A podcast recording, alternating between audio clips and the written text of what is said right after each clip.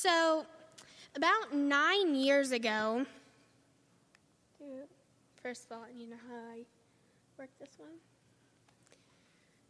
All right, well, while they're getting it up there, um, about nine years ago, I had the opportunity to go to Wyoming. That is the old training ground for um, New Tribes Missions. It is now known as Ethnos 360. I went there with my missions class in high school, and they just started talking to us and telling us about all these different places that had missionaries in them some tribal, some city. And as the missionaries kept talking, the Lord kept laying a burden on my heart for the people of Papua New Guinea. I was just like captured by the look in their eyes via pictures and stories. And my heart fell in love with these people. I knew that in some way God would provide for me to have the opportunity to go and see these people. And the church I attend in Harrisburg, Garden Chapel, um, it turned out that we have some missionaries from the church that are missionaries to Papua New Guinea. Um, last, so it would have been three years ago now, um, I was directing day camp for CEF in Lackawanna County, and I had missionaries from Papua New Guinea as our guest speakers for the week. And they're like, hey, have you ever thought about going just for two weeks? And I'm like, oh, I would love that. I've, I've been praying for the people of Papua New Guinea, but you know what? It is not the right time. That weekend, I go home, and these missionaries that we went over to visit were giving a missions presentation on Papua New Guinea. And I was like, okay, God, I see you.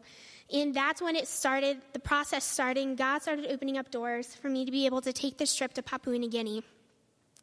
March 21st of 2018, the team of 10 from Garden Chapel, we drove to Washington, D.C.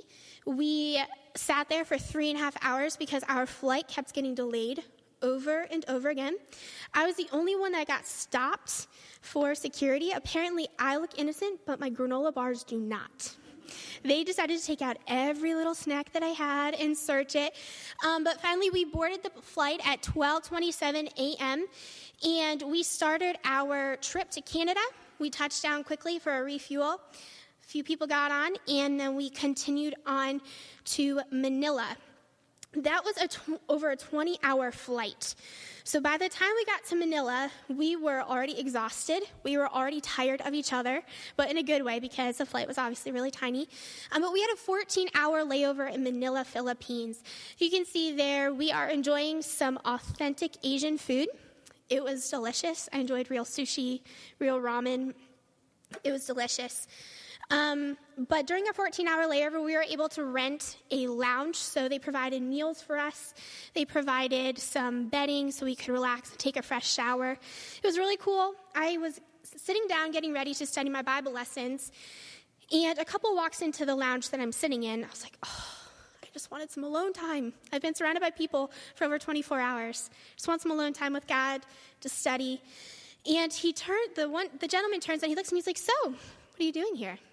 It's like, well, we're getting ready to take a missions trip. Turns out they were connected with Word of Life. We knew the same people. Um, they had known kids that I went to college with, and so it was really cool just to take some time and pray with them. And they prayed over our team. And so that was just so encouraging to have that, inter- that blessing of interruption during that time. We uh, boarded again and from Manila, we traveled to Port Moresby. Um, that was about a six hour flight. Um, and we had about a five hour layover in Port Moresby, so we had our first authentic um, Papua New Guinea breakfast. That fruit is the best fruit I've ever had.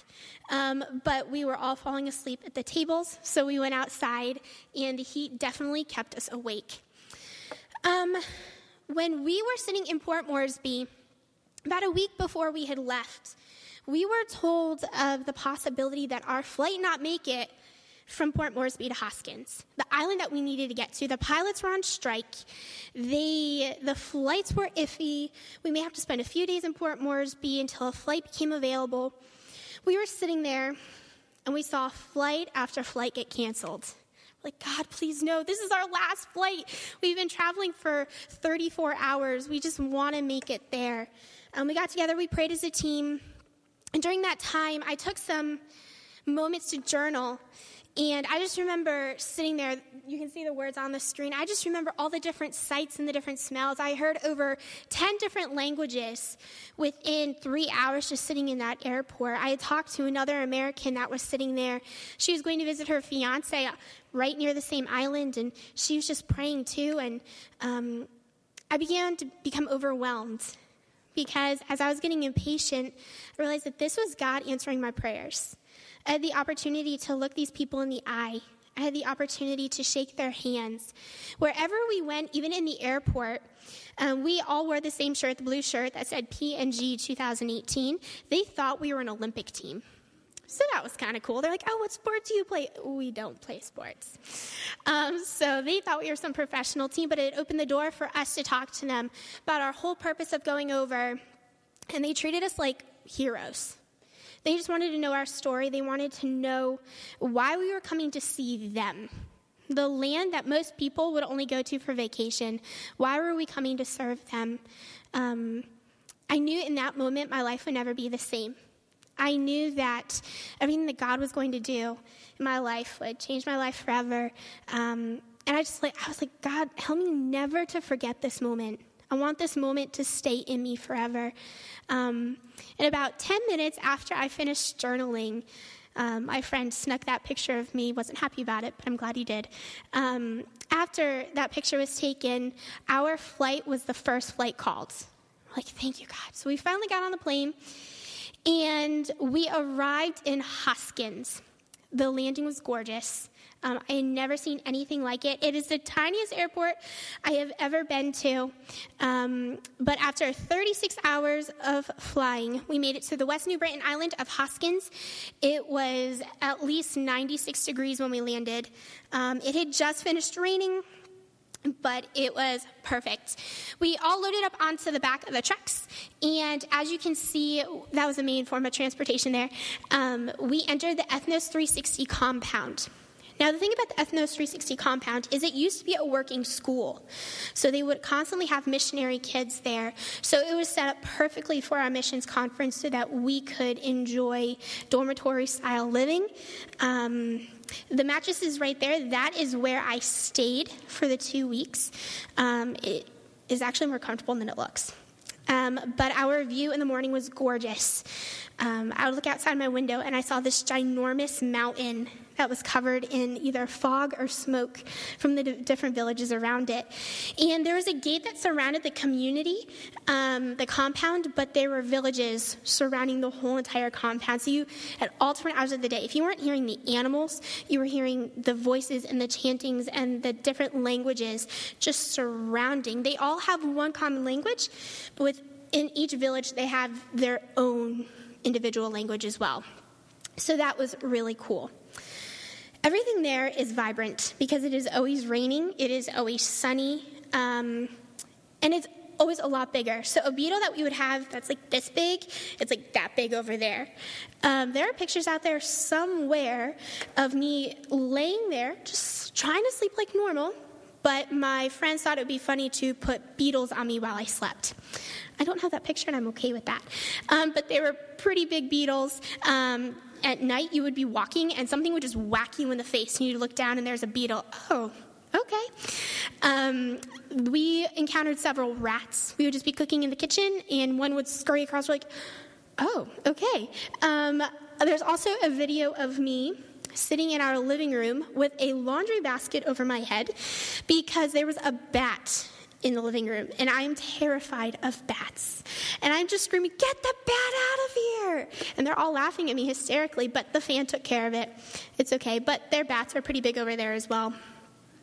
So, our first night was just full of laughter and fellowship.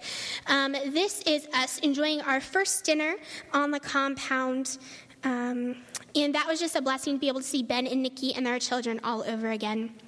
The very next day, we loaded into the trucks and we went to visit some local villages. Um, this is a picture of a gentleman whose wood carvings are incredible. You hand him a picture, and that's exactly what you walk away with. It takes him months to do it, but they are beautiful. Um, you can see us walking down the road. That is a very common road there. If it does not look like that, it is just big potholes. I think Pennsylvania potholes are bad. Um, their potholes are the size of a big dump truck. So you kind of just have to work your way down and in and around and everyone's just like holding out to the side for dear life, but it was definitely um, not therapeutic. But that was okay, it was enjoyable. Um, later that day, we had an opportunity to go visit the open market. Um, I will never forget those smells. If you have ever been to a foreign country and you go to an open market, it's overwhelming. All the different noises, all the different sounds. Um, everyone's just wanting you to buy things. Um, but that was pretty cool. So, in this one picture, so your left, um, that is called a bilum. That is their form of a backpack, their form of a, of a purse. It is made out of fabric, and a child is laying in it. Um, that is how they carry everything around there. You will just walk down the road, and on a fence, you'll see a bilum with a baby laying in it, and the mom is just working on the side of the road trying to collect wood or grass or anything that they need. Um, I saw some guys in the middle of the field working on some of the pineapple trees, and they had bilums on their back with kid, kids in them. Um, so no matter where you go, you see a child in a bilum, which was a little weird at first, but it was also very, very cool. Um, our, we arrived a few days early, so not only could we get some rest before the conference started, but also so we could do prep. Um, that is us in the kitchen, starting some meal prep so that we could freeze the meals and then just pull them out the next morning um, and put them in the oven. Um, the picture of me with the two ladies there. The um, lady in the orange shirt, she is from Garden Chapel, but the one in the blue, she is actually from South Africa. And she is a missionary to Papua New Guinea. She and her husband actually run the compound. Um, so that was really cool just to get to work side by side with her and hear her heart for the people um, and to see how they work together as a team as well. My favorite time of the day um, during prep was to sit down with all these missionary women. These are all the wives and the mothers of. Um, of the missionaries, and they're all from different regions. This was right before the conference started, and we got together for tea and prayer every morning, just a time to interact with one another. And it was so cool just to hear their stories going on all, all around the room. Some moments I would just sit there in silence and I would want to cry because these are the women who are out on the field on a daily basis facing things I will never have to face having to make decisions that I will never have to make, yet they're doing it in the strength of the Lord. And they were sitting there trying to encourage me. They were sitting there trying to talk to me about my ministry when in reality, I was there to serve them. But it was just really, really cool. Um, a lot of these women, it was their first time seeing another American in over a year. A lot of them, it was their first time seeing someone who is not from the tribe that they're ministering to. A lot of these women, it took three or four days to get to Hoskins just for this missions conference. Um, so for them, a lot of them had to break back into speak, speaking English. They had to break back into having conveniences such as internet and running water and a working stove. Um, so it's kind of cool to see that transition, even though it was only for a few days, to see them soak it in and be able to just share that with them. Um, during our conference, um, we had a ladies' day out. It was really cool. Papua New Guinea has it figured out. They have a hardware store. And you walk in, and it looks just like a Lowe's or a Home Depot. But then you walk upstairs, and it's like a Bed, Bath, and Beyond and Hobby Lobby combined on the second floor. And then you walk up another short set of stairs, and in the corner is this beautiful coffee shop and cafe. And I'm like, they get it right. The men can do the shopping, the ladies can do the shopping, and then they can go and eat. Um, so that was a really cool experience. Um, we went there with the ladies and just had a time of fellowship, a time of um, getting to know one another a little bit better. I remember coming home and telling my mom about how much I struggled because I was talking with one of the women. And every time I tried to turn the conversation back to her, she would stop talking to me, give it a minute, and then proceed with the same question. I finally was like, What are you doing? I'm trying to ask you questions. She's like, I don't want to talk about me. I don't want to talk about my life. Because if I, I have to do that every day. I have to think about me every day. I have to think about my needs every day. I have to think about my worries every day. For a minute, I just want to sit here and talk to you. Because if I'm talking to you about you, I feel like I'm at home. And that just brought tears to my eyes because these are women who, who miss home, who, who just want to be loved on. But in getting loved on, they're loving others. And so I had to be okay with talking about me. I had to be okay with answering her very personal questions because I found that that's what was ministering to her heart. And it really opened me up. We had some really good talks, and I walked away feeling so blessed, so encouraged. Um, and it was just a blessing to have those conversations with the women. I had to be okay with them not answering some of the questions that I asked, just as simple as, hey, what's your greatest struggle? And they couldn't always answer it because they didn't want to think about those hard questions. So that was a challenge, yet it was an encouragement as well. These women, you can see them um, right there. Those are three women that went on the trip with me, but those other two are called um, housemates. They are women from the one of the churches that are involved with the compound over there. They are natives to Papua New Guinea. Um, they over on the compound. It's a way not only to get the natives involved, but also to be able to minister to these ladies and their families. They bring them onto the compound and allow them to do work on the property to earn money for their family. So these women, they um, were helping us prepare a meal for the very next day. So it was just a blessing to sit there and to talk to them. Um, they laughed at us a lot as we tried to learn their language, but it was a joy as well just to sit there and realize that they are sisters in Christ.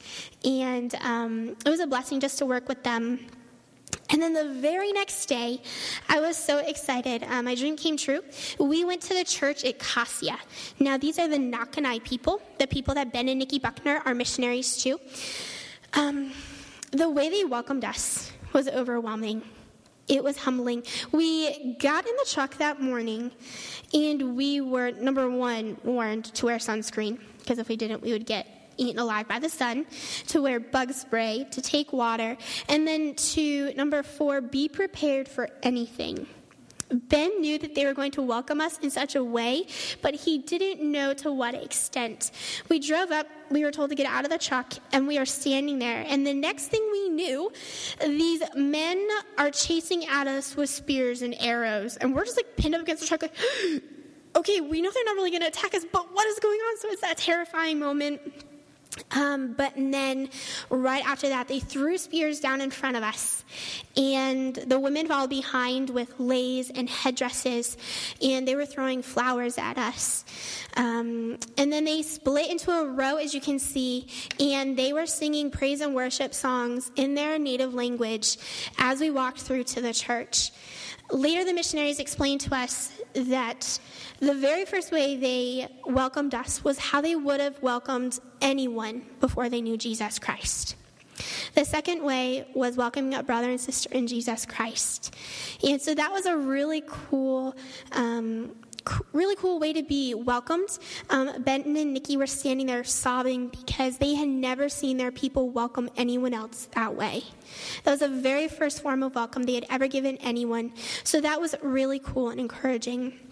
This is the church at Cassia.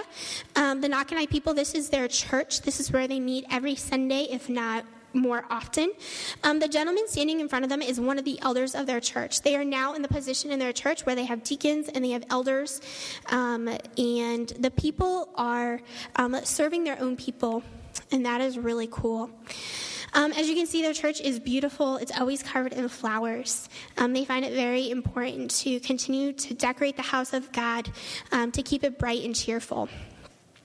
While we are there, that is the headpiece we are given. Um, they cut down coconuts for us so we could have real coconut water during the service. Um, it was close to 100 degrees that day, so I was more than happy to drink any kind of water I could get. Um, next to that is the meal that we had with the people. It's like a ramen noodle with it's almost like a spin, spinach leaf and then like a baked potato with canned fish. So it was like salmon or tuna. Um, the flavors are very strong because they just boil in a pot all day long. Um, but it was actually really really good. Um, so that was really cool this is just some pictures of the village that we went to, and we spent the whole day. We arrived there about 8.30 in the morning, and we were there until about 5.30, 6 o'clock at night. Now, during that time, um, I was overwhelmed at the goodness of God. In a few slides, you'll see um, some journaling that I had done. Um, but we just sat there and we, we taught the kids how to um, play some games, some American games. We played volleyball with them. They love volleyball. They beat us by a point. Um, but that was really cool to just to play games with them and to hang out with them, to make silly faces with them. Um, but as we were sitting there during the service, they they were talking about how they had been praying for us you know, I had been praying for these people for nine years. I just dreamed of looking them in the eyes and shaking their hands and, and talking with them. But during those nine years, they were praying for me. They didn't know my name, yet they were praying for me. They were praying for my heart that God would make it possible so that I could go and spend that day with them. And that was very humbling to me to know that I had been praying for them, yet I didn't realize that they had been praying for me. So it was a joy and encouragement, um, but also very humbling. During their service that day, their one elder was talking about how just like God sent Ben and Nikki, just how God sent the group of the 10 of us to them. So they must send their own people down the road to tell their friends about Jesus that hit me pretty hard because this is a newer church. This is a church that is still getting its feet on the ground, that is growing in their walk with the Lord. Yet they're saying, God sent these people to us all the way across the world. How can we not go and tell our neighbors about Jesus? The people of Papua New Guinea are very, very close knit. You have your family, you have your village, you have your compound, that's it. You don't go to your neighbors. You don't touch them, you don't talk to them. You might see them at the market, but that's it. It's a very tight knit community, and it was very humbling to to see God working in their lives. To realize that they need to send out missionaries, they need to go start telling people about Jesus. About a week ago, um, Ben sent out an email to us telling us that they have three men um, from that church that are now going out, and they are inviting people to church on a, on a weekly basis. So that is really cool to see God working in the lives of those people. These are just some pictures of us hanging out with the kids all day. Um, these kids melted my heart. They actually learned some songs in English so that they could perform them for us. Um, and so I knew enough of their language that I was able to have broken conversations with them um, and just to sit there and hold, hold those kids tight. I later sent this to my mom through Facebook I said, I sit here with my with my eyes filling or with tears filling my eyes. My hands and feet are covered in dirt, but my heart is overwhelmed with the goodness and love of God. I can't even begin to describe the time that was just had with these brothers and sisters in Christ. They welcomed us with open arms and songs that left us with tears streaming down our face and smiles stretching from ear to ear. My heart is humbled, my faith is strengthened, and the power of the gospel, his never ending love and grace of God, has never been more clear to me in my life. I will never be the same. That those few hours with the church, um, it totally changed my life. It totally changed the way I view missions in general. So after that, we went from a very emotional, very convicting, very overwhelming day to the very next day, we were able to see the tourist part of Papua New Guinea. Um, the missionaries took us snorkeling. Um, the very first part, we went way into the depths of the ocean. The current was so strong because we had just had an earthquake. So the current was swaying way too much, pulling us way off the reef. So we went back to this island. Um, we actually had the opportunity to go snorkeling all the way out around the island and all the way to the drop off. It was just so gorgeous. Um, and it was indescribable. I don't know if you've ever heard that song by Chris Tomlin, but it is just so indescribable God's beauty and um, His creation. These are just some pictures. Um, the black and white picture is the missionary's daughter, their oldest. Um, she and I had some really good talks while over there. She is currently a senior. She's finishing her senior year. She will be um, moving back to Michigan um, next fall to go to the New Tribes, um, well, now Ethnos 360's Bible Institute. She's not sure if she wants to be a missionary or what God is calling her to do, but I loved hearing how God was working in her heart. Um, and that's just some pictures of us before we went to dinner. Now, the whole reason we went over was for the missions conference. Um, my role was to co teach our missionary kids. Um, the theme for the conference that year was discipleship. Um, while the adults were going through discipleship classes and different medical trainings and different financial classes, different cultural analysis, giving their yearly updates, we had these kiddos. These kids were incredible, yet they drove me crazy in good ways. I found myself at one point saying, the one boy that went with us, I'm like, Noah, where's Noah? He goes, uh, I, I don't know. I'm like, well, we need to find him. He's the only one missing right now. I walk over and I see little Noah on the roof. I'm like, Noah, get off the roof.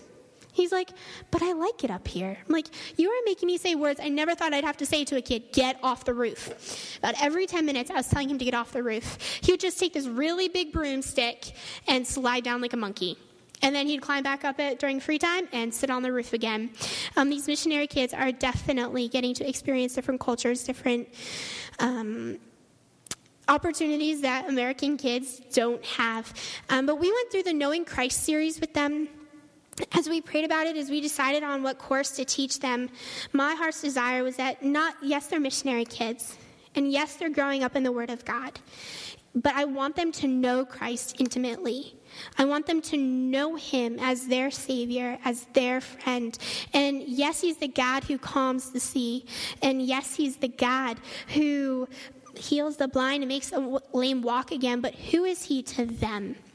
And um, that was a huge, huge passion of mine. And so we used the CEF curriculum, knowing Christ, um, stories such as Zacchaeus, blind Bartimaeus, Lazarus being raised from the dead. And every day we had a different name of God to go along with it and how they could apply it to their lives, how they could go back home and tell their village friends about Jesus.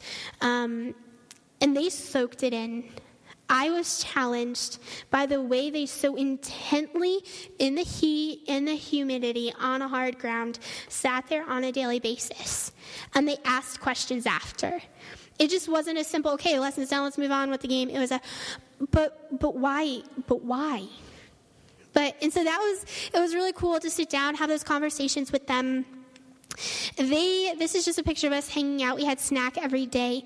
Um, out of all the songs we taught them, their favorite song was the old song, He's Still Working on Me, to make me what I ought to be. It took them just a week to make the moon and stars, the sun and the earth, and Jupiter and Mars. How loving and patient He must be, He's still working on me. They would ask to sing that song over and over and over again. No matter what other song we tried to teach them, that was a song, if they had the opportunity, that's what they would sing. And at this point in the missions trip, I was getting a little frustrated because things weren't going the way I thought it was supposed to go. With some of my lessons, the PowerPoint wasn't working. I lost some of my notes. Coffee got spilled on my other notes. I'm like, I don't have ways to get new ones. Um, and I felt imperfect. I felt like I was a disaster. I was so unqualified. I was so weak. Um, why did I come on this trip? But this just reminded me that that's how I'm supposed to be. I'm supposed to feel weak. I'm supposed to feel like I'm not the one who's doing it. Because if that's how I'm feeling, then I can rely on the strength of the Lord. And He's still working on me, and He should be working on me every day because um, it did take him just a week to make the moon and stars. Um, but God should always be growing in me. Um, he should always be working on me. Um, and I'm so thankful for his love and patience. And so that was a huge challenge to me. The kids really, they helped me grow on this missions trip. Um, there's my, so every, they were supposed to be there around 8.30 every morning. I would get there around 7.50, 8 o'clock to prep the classroom, and they were already there. They were all set to go by 8 a.m., and I'm just like, I want to finish my first cup of coffee. But it was such a joy. I soaked in every moment that I had with them. Later in the week, we had the opportunity to um, go out with some various missionaries, to go out with some various families, to enjoy some of the tourist parts of the city, um, just to hang out with the different missionaries to get off of the normal for them. Their normal they're used to seeing the jungle, they're used to seeing um, the conference halls. So we took them to some different hotels for meals and fellowship, and that was a huge blessing just to have that one on one time with them as well. These are just some pictures of our flights. Um, after our goodbyes were very hard as you can imagine. Um, the gentleman who was leading our trip, the one in the green right there, his brother was the one that we were visiting. Um, so that was a little bit emotional, just saying goodbye to everyone. We had been with them for two weeks at this point. They had become family, um, and it was such a joy. We were sitting in the Hoskins airport. It was pouring down rain. We had just had another earthquake. We experienced two earthquakes while over there. Um, and we had just experienced another earthquake, and then the next thing we know, we're loading up the vans, and it just starts to pour. Um, and we're like, oh, this is really heavy rain. It's getting up to our ankles, and then it just kept rising and rising. We get to the airport, and they're like, the plane can't get to the runway. It can't see the runway. And we're like, great. If we miss this flight, we miss all of our other connecting flights. So we went back to the missionary compound that was about four miles away. We just hung out there. We're like, oh, are we even going to be able to make it back to the airport? So we decided to go back to the airport just so we didn't get stranded at the compound we get back to the compound and we just form this, or we get back to the airport, we form this big circle and we start praying. And um, one of the gentlemen came in. He's like, All right, they have just enough clearing, they're going to land. But you're going to have to run on the runway in the pouring rain. Like, we don't care. Just get us on that plane get us in the air. Um, and so we finally got on the plane. Um, it only held about 25 people, so it was a very bumpy ride. Um, but it was very, very exciting to get back in the air and to see how God answered another prayer. Um, so that was really cool. This is just a video for you to see quickly about our trip overall. Hey, do you guys have sound up there?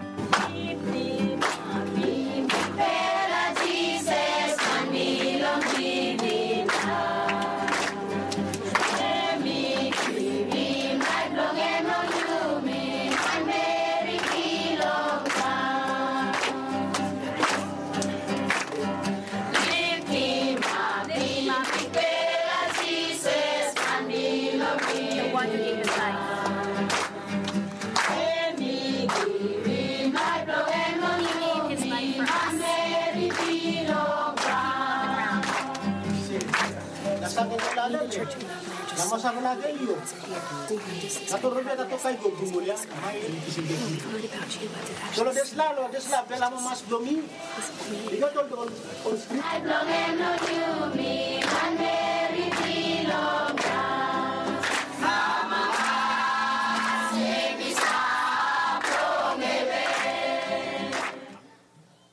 Ino ka tombla ni tingi ni mi. on their Look own thinking or desire. God is giving me before because before you because before this you will making this mistake and think about some God bring me now. God you are my No, God you are my mas because God is not like on naraplamani is in place plongen.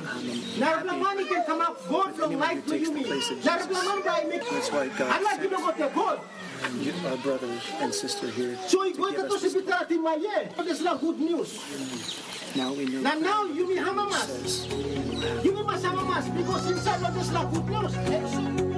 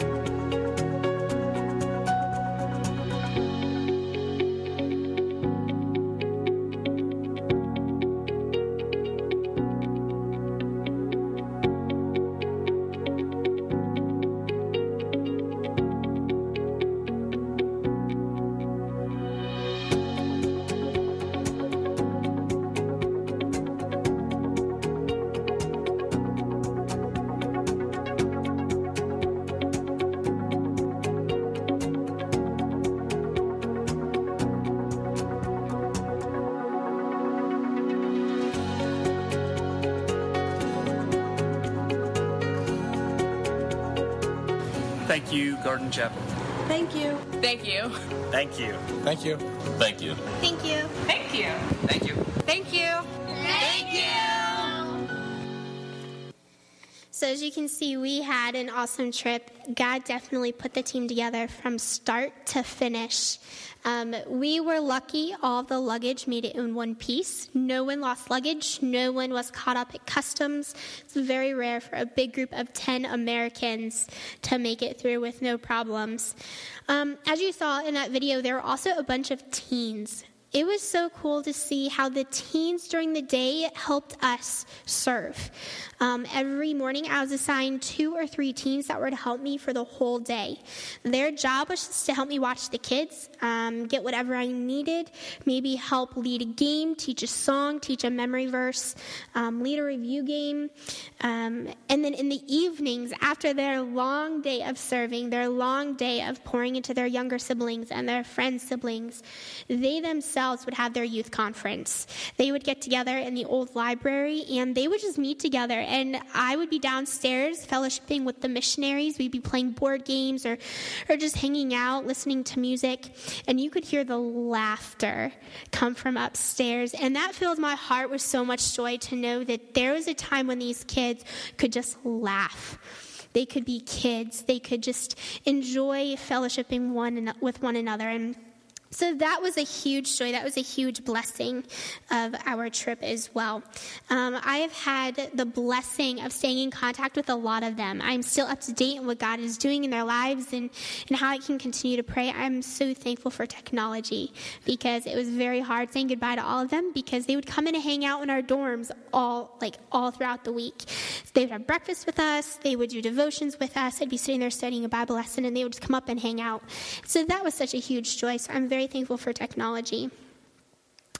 All right, moving on. Um, after I got back from my missions trip, the team was there. They were gearing up for their missions trip.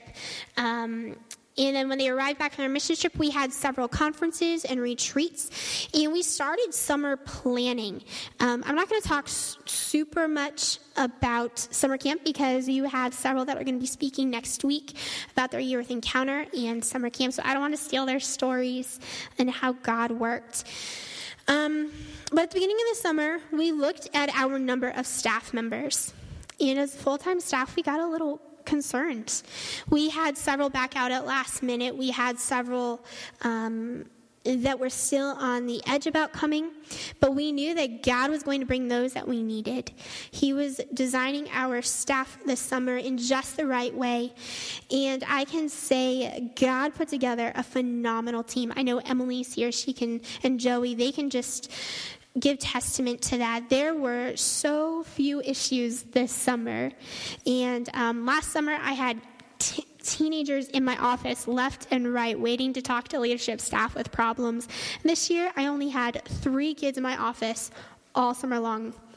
I was so, by the time last week weekend, I was like, whoa, my office was really quiet this year. So that was always, always good. Our training camp started off with the theme of moved with compassion. Um, we wanted to remind our staff of why we do what we do, why we are here, what our whole theme is. Um, as staff, we were hit pretty hard in February when we received a letter from parents. Um, their daughter had committed suicide in January, and she had been a camper last summer. Um, so that hit us really hard as staff. And we started asking the questions why? What, what are the teens struggling with? What are our kids struggling with today in society? And le- leadership staff started putting together chapel messages and they started putting together devotionals to answer questions that kids have, to answer questions that teens have, things that can hit their heart in just the right way. And we wanted our summer staff to be prepared with that as well. We wanted them to be moved with compassion when they looked at their kids. We didn't want them to see frustration after frustration.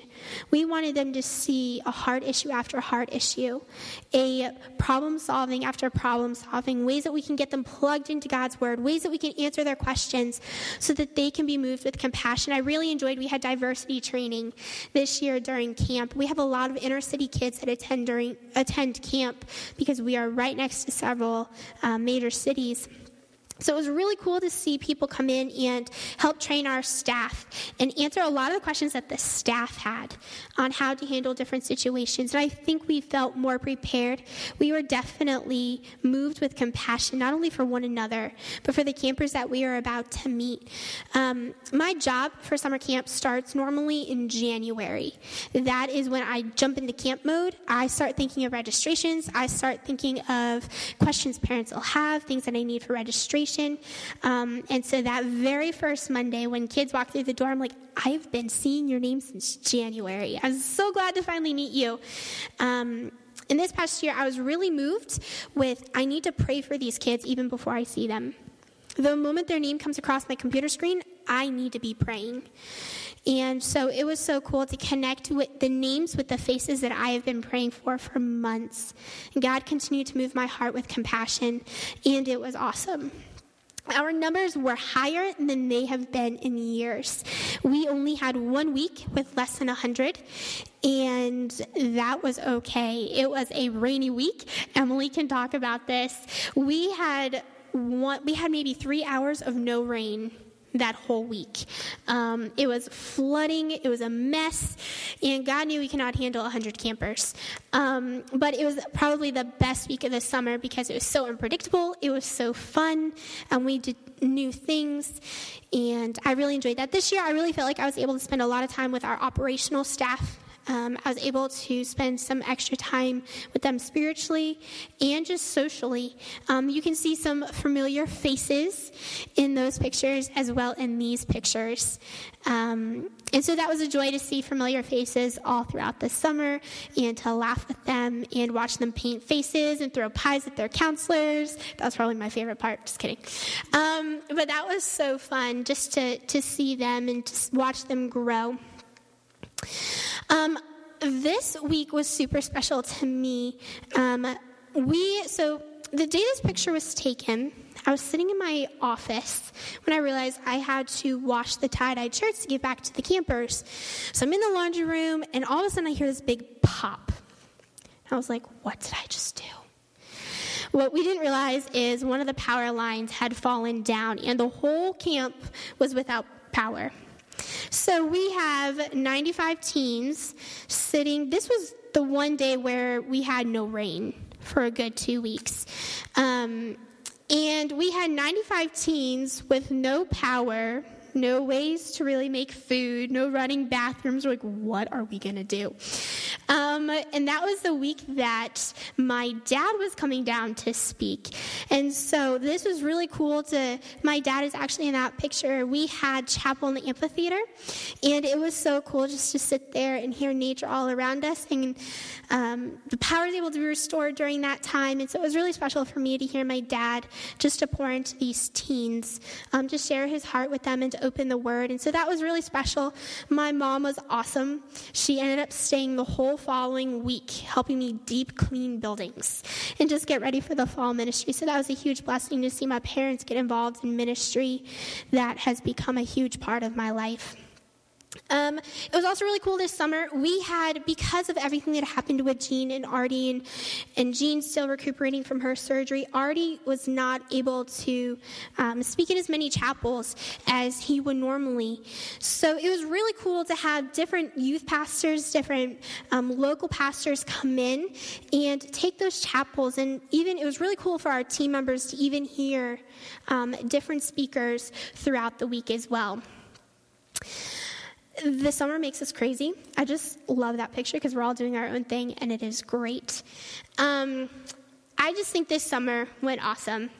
Um, I really look forward to um, seeing where God takes these these team members. Um, we had our final concert on Friday night. Lots of tears were had, um, but it was a fantastic summer overall. Um, I just have a few stories that I would like to share with you quickly. I'm not going to share all of them because I know that a few of the team members will be able to share them with you next week as well. One camper was feeling discouraged throughout their week. Throughout the week, that their team had lost consecutive games and group activities. The cabin leader was able to motivate his camper to attempt earn points for their team by memorizing and reciting passages of Scripture. By the end of the week, one of his campers had enjoyed verse memorization so much that he pledged to continue, continue memorizing Scripture even after he went home after camp. Another cabin leader was approached by one of his campers who had been in the midst of questioning his own salvation. After spending time in the scriptures together, the camper later shared a Bible verse that appeared to reflect his understanding of eternal security. The camper was impacted in multiple ways throughout the week and became especially convicted regarding his choice of music. When his father picked him up on Saturday morning, this camper quickly shared with his father that he had resolved to delete music albums that were not glorifying to God. This father was moved by this decision and took the challenge himself. Another cabin leader was challenged by the height of relationship issues that manifested among its campers during Teen Week 2. One evening, he invited Jimmy Van Dyke, who is our interim director, to speak alongside of him to his campers about the significance of waiting on the Lord. The cabin leader had, observed that amid, amid this discussion, one of the campers appeared disconnected and troubled. The following week, this cabin leader received a message from the very same young man, thanking him for the challenge that night. He wanted to express that he had every intention intention moving forward to have a Christ centered relationship with his current girlfriend. A cabin leader had the blessing of leading a young man to the Lord during Teen Week 2 after he had approached him one afternoon and shared he was significantly wrestling with matters of faith. This young man had recently lost his best friend in an auto, automobile accident, and the cabin leader later learned that every interaction with a camper holds eternal value. And no matter what you're doing, no matter how much your flesh wants to fight against it, you must always stop and take the time to listen. These are just a few of the stories from the summer of how I was able to hear how God had been working through the counselors in the lives of the campers. Um, just on Friday, I was putting away Lost and Found, and a few of the girl campers who had lost stuff, they were coming back for it. So we walked to the Lost and Found, and it was her very first year at camp. I'm like, hey, coming back next year? She's like, yeah, so how can I get involved throughout the year? And she wanted her counselor's contact info, and she and I had a really good conversation and just how God was working in our hearts. I'm so encouraged to see the dedication and the love of the counselors pour over into these campers. Um, here's a quick video of camp.